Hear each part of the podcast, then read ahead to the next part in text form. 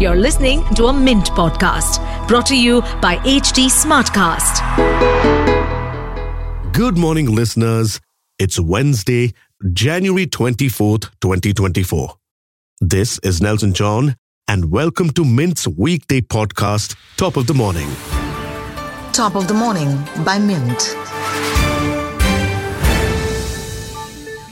The public markets witnessed another downturn on Tuesday opening after a holiday on Monday. The Nifty 50 fell 1.54% and Sensex dipping by almost 1.47%. In a challenging day for major stocks, the Nifty 50 ended at 21,238 points, while the Sensex closed at 70,370 points. Zee Entertainment Enterprises Limited fell more than 30% in intraday trade because its merger with Sony was cancelled by the Japanese company. ChatGPT, the internet's new fad, lets you ask it almost anything. From world politics to healthy recipes, it could advise you on anything except activities that had high risk of physical harm, including weapons development, military, and warfare. But that was until recently. In a new update for the AI chatbot, OpenAI has removed the words military and warfare. Leslie D'Monte explains what the new policy change really is, the context of this change, and if we should be worried about ChatGPT being used for military work. Once India's most valuable venture backed company, Byju's may be facing an existential crisis.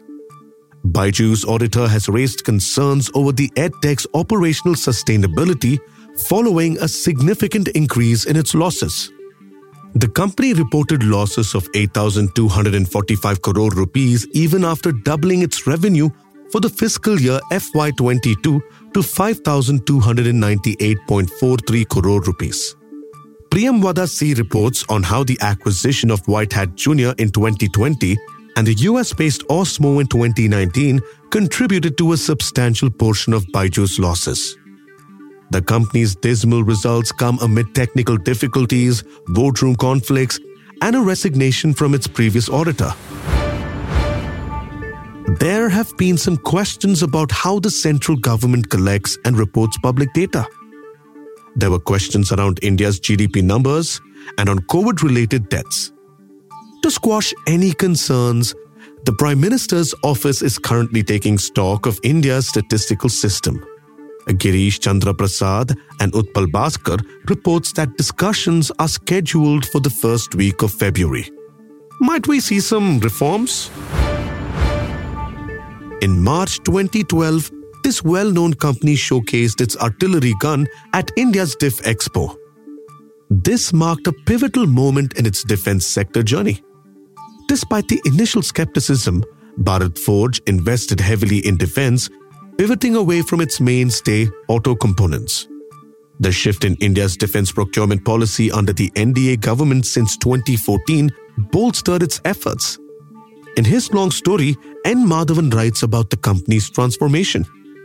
This aligns with its broader goal of expanding into aerospace and electric vehicles by 2030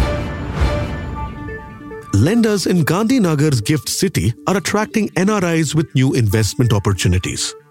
One of India's leading asset management companies, HDFC AMC, has initiated six feeder funds for NRIs and foreign investors to invest in Indian mutual funds. Banks in the business district are also offering flexible tenor fixed deposit schemes shorter than the minimum one year period for foreign currency non resident accounts. Sachin Tokongjam reports on the changing policies that are part of Gift City's strategy to increase retail deposits, diversifying from its earlier focus on institutional funds. These changes, including easier account opening processes and competitive interest rates, will help India's push to boost foreign investments. To read any of these stories, please check the links in the show notes. Download the Mint app for timely alerts and updates on the important bits of news from around the world. You can even track companies, markets, and India's economy on the app. For an unparalleled experience, you can also subscribe to Mint. This will unlock a world of premium business insights, deeply reported articles, curations from global publishers like the Wall Street Journal and The Economist. Mint subscribers also receive invitations to exclusive events and webinars. Thank you for tuning in. We'll be back tomorrow with a fresh episode of Top of the Morning. Have a nice day. Top of the Morning by Mint.